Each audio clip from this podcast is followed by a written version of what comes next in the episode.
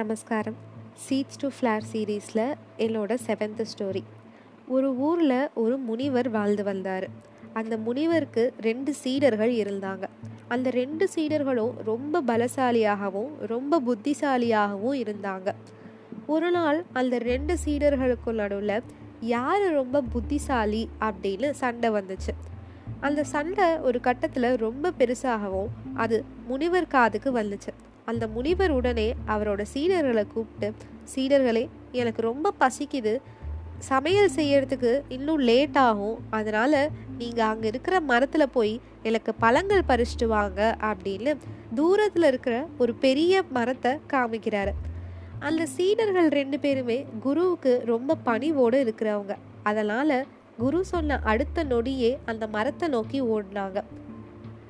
அங்கே போனதுக்கு அப்புறம் தான் தெரிஞ்சுது அந்த மரத்தை நெருங்க முடியாதுன்னு. ஏன்னா அதை சுற்றி முள் செடிகள் ரொம்ப பெருசாக நிறைய இருந்தது. அங்கே போன முதல் சீடன் கொஞ்ச தூரம் பின்னாடி நகர்ந்து வந்து ஓடி போய் அந்த முச்செடிகளை தாண்டி குதிச்சு மரத்தை தொட்டு மரத்து மேலே ஏறி பழங்கள்லாம் பறிச்சுட்டு மறுபடி தாண்டி வந்து குரு கிட்ட கொண்டு வந்து பழங்கள்லாம் கொடுக்குறாரு.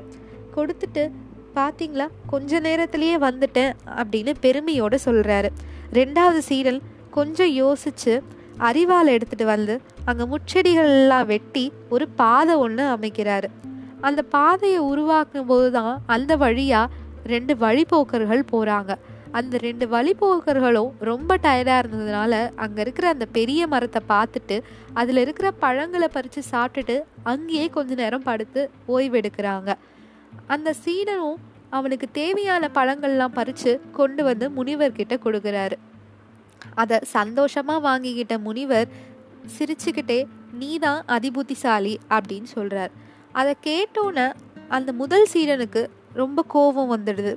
நீங்கள் இன்னும் போட்டியே வைக்கல. அதுக்குள்ள எங்களுக்குள்ள யார் சிறந்தவன் எப்படி சொல்கிறீங்க அப்படின்னு கோவத்தோட அவரோட குரு கிட்ட கேட்குறாரு உடனே அந்த முனிவர் சிரிச்சுக்கிட்டே நான் இப்போ உங்களை பழங்கள் பறிச்சுட்டு வர சொன்னதே ஒரு வகையில் போட்டி தான் அப்படின்னு சொல்கிறாரு அந்த முதல் சீடன்கிட்ட நீ நான் பழம் பறிச்சுட்டு வர சொன்னோன்னு வேகமாக போய் பழங்கள் பறிச்சுட்டு முதல்ல எடுத்துகிட்டு வந்து கொடுத்துட்ட.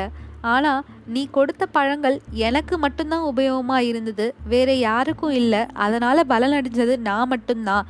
இது ஒரு வகையில் சுயநலத்தை தான் காட்டுது. ஆனால் ரெண்டாவது சீடன் முள் செடிகள்லாம் அறுத்து ஒரு பாதையை உருவாக்குனதுனால எனக்கு மட்டும் இல்லாமல் இந்த ஊருக்கே ஒரு நல்லது செஞ்சுருக்காங்க.